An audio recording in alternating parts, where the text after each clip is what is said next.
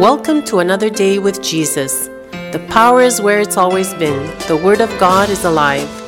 You are listening to challenging devotions and heart inspiring conversations with Pastor Priji and Rashmi Varghese.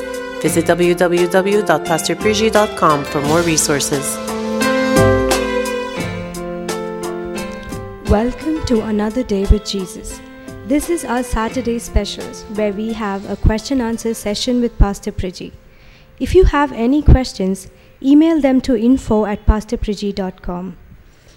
Moving on to our first question. Before before we move on, I have to actually introduce Shirley. Shirley is, uh, uh, in fact, Rashmi's brother's wife, uh, and she's on the podcast this morning, and uh, she's going to help us with the question and answer session this morning. And thank you, Shirley. Thank you for joining. Thank you, Pastor Priji. Yeah. So, the first question here is I am a believer and I love Jesus, but Mhm. my parents do not follow Christianity. Would it be dishonoring parents and disobeying the Bible if I go to church and follow Jesus against their wishes? Wow, that's that's a crazy question. I, I can very much relate to this person because Hmm. I have been there myself. Uh, there's been a phase in my life where I have felt that, you know, my parents don't want me to do certain things that are, for me, they were God honoring. For me, they were, uh, if I would not do them, it was technically disobeying God. Now, we let's assume that he or she is the only believer in that family, and that they ha- they have absolutely no support. Uh, it can become very difficult in that setup for you to continue to follow Jesus, to for you to continue to uh, go to church, for you to continue to stand up for your values.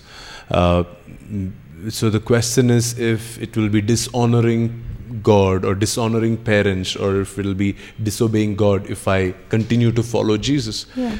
Mm, I think God uh, comes at the top, you know. Obeying God takes the top precedence at all times. If- when obeying God is the top priority, there might be times when uh, you might have to disobey the government. You know, there might be times when you might have to disobey uh, your physical earthly parents. There might be times when you have to uh, say no to your friends, you know, uh, who are expecting you to behave or do something in a certain way. Uh, so, at all points, obeying God will be your greatest goal in life. And because of your obedience to God, if uh, your parents are getting hurt, then uh, you have to let it be and, and still continue to follow God. Having said that, uh, as young people, we take it uh, to the other extreme where I have seen many young people saying, "Hey, you know what? I I mm, I want to do it this way, but my parents want it the other way." I think there are there are things that don't uh, always uh, violate your obedience to God. And if your parents expect you to do something in some way, it's perfectly fine for you to submit to them and to honor them, even if they are not believers, you know, to just honor them and respect their authority over your life. But as long as they are not expecting you to directly disobey God, they are not expecting you to worship idols. They are not expecting you to uh, marry somebody that is not in God's will for your life. They are not expecting you to, uh, you know, make a career choice or a life decision which is which you're hundred percent sure this is not God's will for my life. You know, uh, unless it's a major decision, you know, don't don't uh, sow rebellion. Rebellion def- never comes from God. So, it, to the best of your ability, try to honor your parents.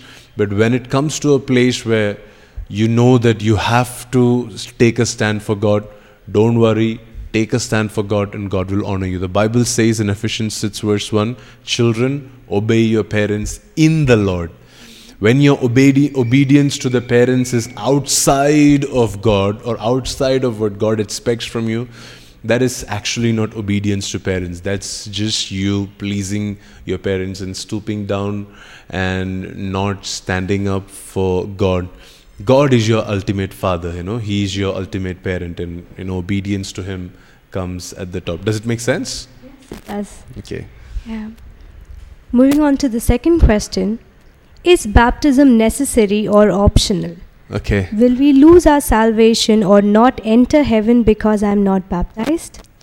Uh, that's uh, that's something that we'll only get the complete picture of when we do get to heaven, when we are in heaven. Uh, if uh, we don't see a lot of people, let's believe it's because they were not baptized. Just kidding.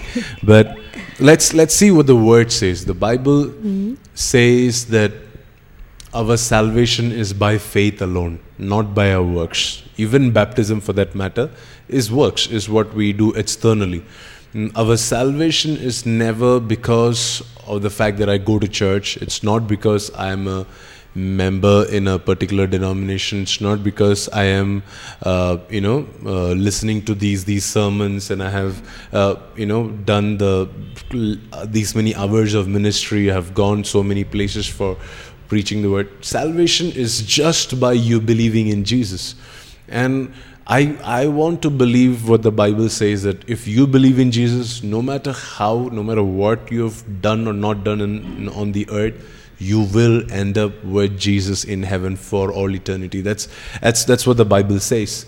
Yeah. But the question is if it is optional. It is definitely not optional, you know, uh, uh, because it's a commandment. You, you don't, Jesus is not saying, oh, if, and if you feel like it, guys, you know, why don't you also get baptized? It's not optional. Uh, If you have to say that it is optional, everything is optional, you know, every, everything in the Bible, uh, except faith in Jesus, nothing is necessary. You're, you're, you going to church is not necessary, you doing any ministry is not necessary, nothing is necessary. But if you are uh, looking at salvation, if, if you're asking me, is salvation a com- is baptism a commandment? Uh, Yes, it is. Jesus commanded it. And, and we see it over and over emphasized in the scriptures. Whenever somebody got saved, the first thing that they do is to, uh, you know, get baptized. In fact, some, some of the people that, that I have had conversations with, some of them, the questions that they ask me is, hey, we've been baptized when we were children or we've never been unbelievers. We have been in Christian homes all of our life. This is probably for uh, those coming from other religions or other faith. No, not for me. I I think it is for everybody who who gets saved. You know, did you need to get saved, or were you a saved person? Like, were you righteous all your life? Were you sinner at one point, and did you become a saved person? Did you did you come to that point where you put your faith in Jesus? If you have not come to that point, then you're not born again. Then you're not saved. Then you don't need to be baptized. You know, then it is just some water being sprinkled, or uh, you're just getting dipped into water. It's not necessarily baptism. But if you have come to the place where you have put your faith in Jesus as the savior from your sin, as the person who has completely redeemed you from your past, then you have been born again. If, and if you have been born again, then it is very, very necessary, according to Bible, according to the teachings in the New Testament, according to what Jesus taught us, that you go that extra mile and you get baptized. If you don't get baptized, you might not necessarily lose heaven, but you're you're still not lo- living your fullest potential you know? You, you, if uh, if i live in disobedience there is definitely you know if if there is a blessing for every everything that i obey then there is definitely a consequence for everything that i disobey. So uh, uh, the question should not be is it optional? The question should be is it on the heart of god for my life? You know do i Yeah. you know if if my wife wants me to do something irrespective of if it is necessary for me for us to do for me to do it for us to remain married just because it's on her heart because i love her and she loves me i will go ahead and do that. Though it's not necessary it might not be a prerequisite or a condition that she says unless you uh, mm-hmm. you know stop watching television i will not remain married to you. You know it mm-hmm. might not he, she might not have said it like that mm-hmm. but but if it's on her heart that i stop watching television if it's on her heart that i stop doing something so that you know i spend more time with her i i might as well do it because i love her and because uh, she loves me as well and that's the same thing with baptism you love jesus go ahead and obey him 100% and and you will never regret that decision. I mean, that's that's what I believe in, and uh, that's what the Bible says. And yeah. Wow, that's so clear. Yeah. That's such clear answer about this question. So the third question is my church is not catering to my spiritual needs. Mm. How do I still grow in my walk with gro- God? Uh, okay. I, th- I think uh, if possible change your church you know if possible move out of your church there's some setups where it is not possible Yeah. but if it is possible uh, look for a church where you know church is supposed to be a place where not just a place where you're fed church is also supposed to be a place where you feed others you know where your callings are brought into its fullest fruition. You know you it, it is you've got you know there are the bible says in ephesians 4 that there are different callings like the apostle the pastor the evangelist the prophet the teacher uh, and, and different ministries in the in the bible. The ministry of service the ministry of healing the ministry of interpretation of tongues the ministry of prophecy the ministry of serving somebody the ministry of giving. All of this is practiced in the in the context of a, a local church. And uh, if if if you are not being catered to or you're not catering to someone else in your church i think it's a uh, you are you it's it's a it's a very dangerous place for you to be in. You- not necessary that you should continue there. Look for a place where you can actually be catered to and you can cater to others. Don't ever look at church as the place where you know you will be fed. You know that's that's the major perspective that everybody goes to church to, to see okay will they sing a worship song that i like? Will the pastor preach a sermon that i enjoy? Will the ushers treat me well? Will will there be somebody to take care of my children? You know we all get go to church to see what i will get out of the church. Mm-hmm. So instead i think the perspective also needs to change to saying hey it's not just about me growing it's about seeing how I can help somebody else grow. And if it's a church where my calling, my gifting, my life is not valued at all, I think I'm in the wrong place. You know, I'm Yeah. I, I'm in the.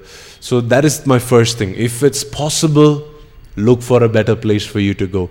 And if it is not possible, if, uh, I can understand that there might be times when your when your family has been part of a church, or you're in a uh, city where there is no better church, and you're in the that's the only church, or you're bound to that place because of whatever X Y Z factors, and and there is no possible way for you to look for an alternate fellowship or a church. Then I think uh, your you should you should come to you should understand that you still have the Holy Spirit. You know, if you believe in Jesus, and the Bible says that when you, we we believe in Jesus, the Holy Spirit comes and resides on the inside of us, and the job description of the Holy Spirit is to lead you into all truth. The Yeah. job description of the Holy Spirit is to teach you. The job description of the Holy Spirit is to comfort you, to guide you, to be your personal private counselor, to be your pastor, to be your friend, you know, or the Holy Spirit can replace your pastor, the Holy Spirit can replace your church, the Holy Spirit can replace the need of a worship, a proper worship team in your church. The Holy Spirit can replace everybody. I'm not saying that if you are in a good church, you don't need the Holy Spirit. There also, it is the Holy Spirit who uses. But hey, you should understand that you have a direct access to the Holy Spirit, and and and and if you can learn to just depend on God and say, Lord, I I know that I know that the Holy Spirit is there for me. I can depend on the Holy Spirit. And if you will develop that relationship with the Holy Spirit, it'll become so much more easy. And after that, you will never come to a church and say, hey, wait, today's sermon was bad and I, w- I didn't get, get blessed. You'll always come and say, hey, wait, it's the Holy Spirit who teaches me. Was I not listening to the Holy Spirit? Uh, the Holy Spirit can speak to me in the most deadest of churches. Why? It's not the fact that the church is alive, but the fact that I am alive, that Yeah. my spirit has a relationship. Has, the Holy Spirit can speak to me in a cemetery, you know?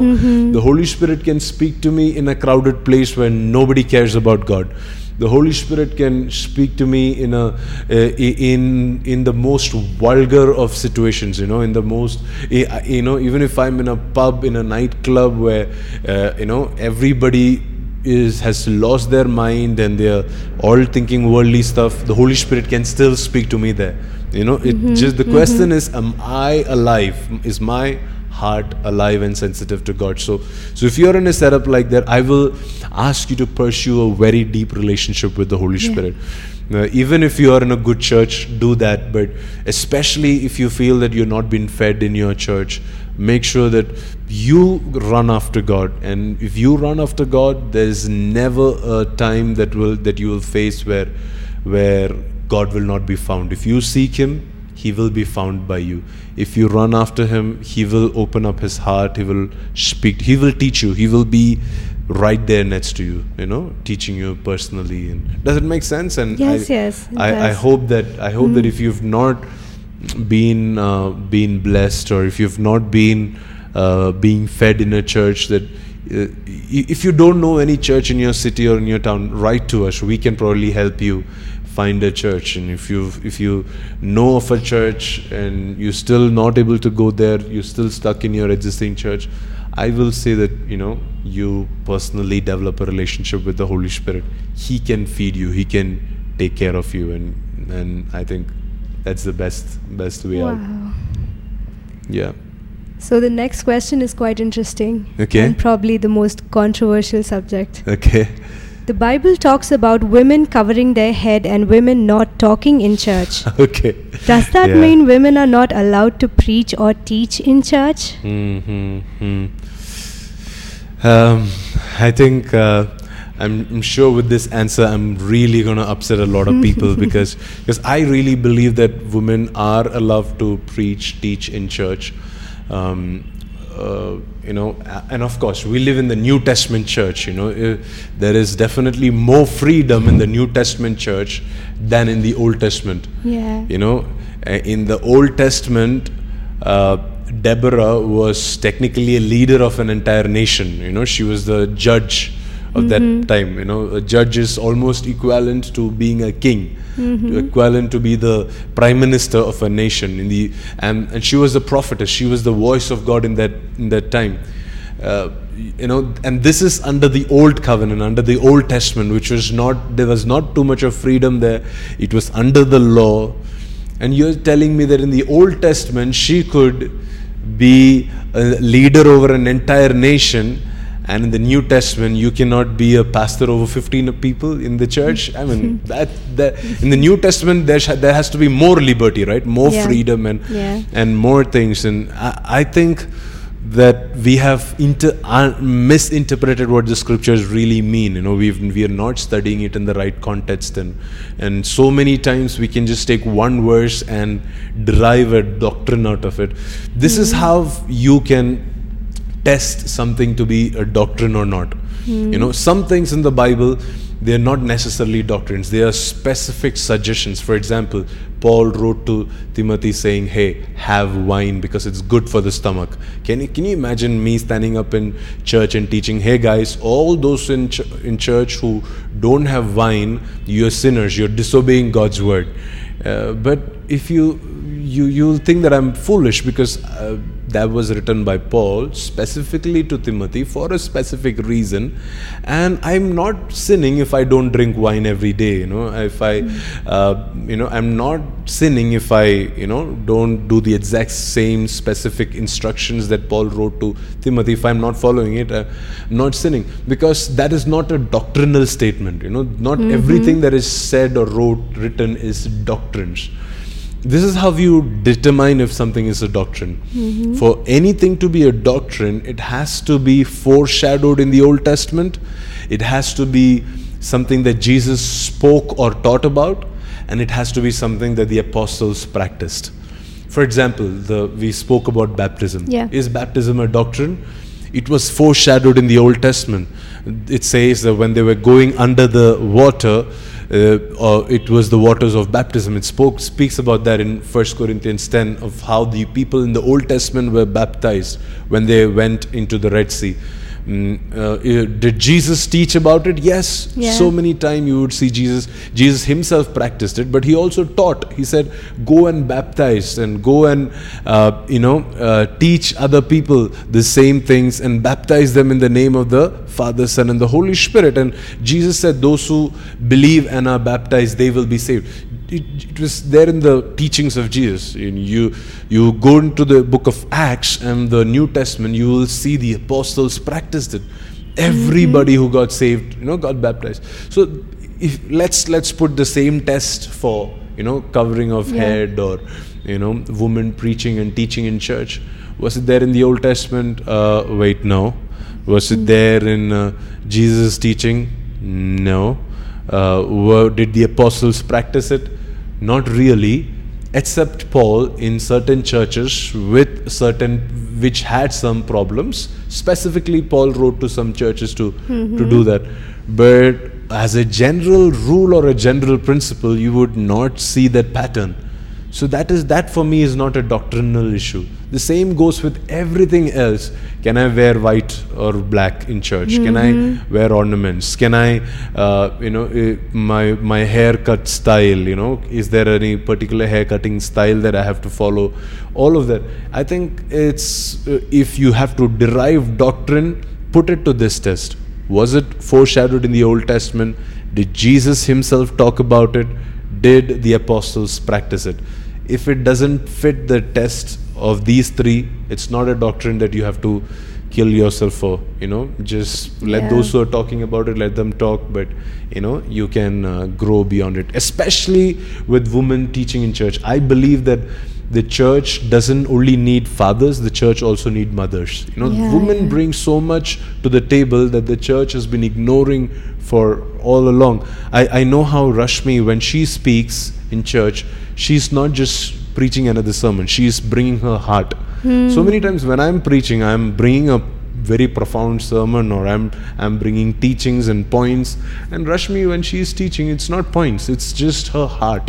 And uh, that sparks so many people than all the big points that and and i think the church today needs that you know the church Yeah. today needs uh, you know as much as people who feel who who who who are emotional as much as they need people that are intellectual and logical and rational uh, and, and god can use uh, mothers in the church as much as god god is already using the fathers in the in the church and and let's pray that God will raise more and more mothers in the church and more and more women teachers and preachers and apostles in the church of today. Amen to that. Amen. Amen. Moving on to the next question. As a believer, is it Mm-hmm. wrong to live a luxurious lifestyle? um, uh, I, I, I will. It's a very, very tricky question to answer, and I hope that I don't mm, upset some people. You know, luxury is very relative. You know, what is luxury for me might not be luxury for you Yeah. right? So, uh, for example, uh, ha- owning a private jet is a luxury for me right now, you know. But I know of people, I know of uh, mm, of pastors or of leaders for whom that is a necessity, that is not a luxury.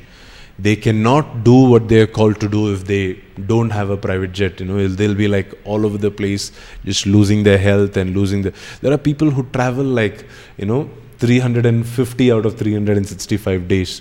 God bless them with a luxury, you know private jet. Now for me, that is a luxury because I don't travel three 350 days in a year. But there are people who travel 350 days in a year, and, and if they have a have a private jet, they can travel whenever they want to. They don't have to wait for the uh, the the transit. They don't have to go through the stress every time they travel. They don't have to you know be in that in the uh, be caught up in that jet lag every time they travel. And I I think that it differs from person to person. Mm, Yes. But I am all for believing that God doesn't want to live, God doesn't want to uh, see you live a poor lifestyle. You know, God doesn't want to see you live like a poor person. If, if anything, God wants to see your needs being met. If anything, God wants to see that that all uh, that that all your life you are living to your full, to the fullest of your potential. Let me read this verse from uh, Deuteronomy chapter 15 and verse 4. I'm going to actually preach about this in church this weekend. The Bible says this is God commanding the Israelites. God is saying, There should be no poor among you. Uh, for the Lord your God will greatly bless you in the land that He is giving you as a special possession. God is not saying, please try your best that there is no poor among. God is saying, God is giving them a commandment. There should be no poor among you. Which means that, hey, the same God who said there should be no immoral people among you, God is saying yeah. there should be no poor among you. Mm-hmm. In the New Testament church, you will see that they literally put that into practice. They sold their own properties and they, they sold everything possible to make sure that there is no one among them who had a need.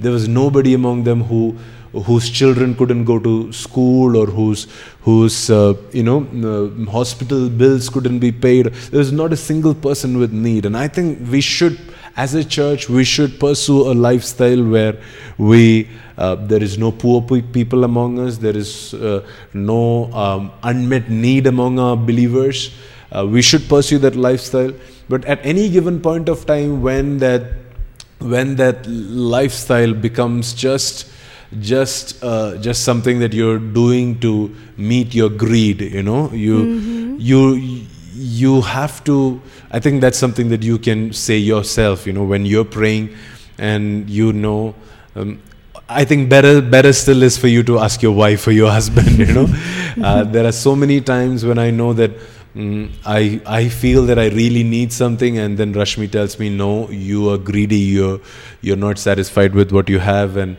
and uh, and and it really helps for me to just uh, put myself to that test and to you know uh, re uh, re-evaluate my spending and that really really helps. And so that's all for this week's question answer session. Thank you everybody for joining in today. I was so thank you shirley. Thank you for hosting this podcast yeah, and personally very blessed by yeah. the question answer session. If you have any questions, email them to info at pastorpriji.com. And if you are blessed, take a moment to share, comment, and let us know your feedback. Thank you. Thank you. Thank you. God bless you.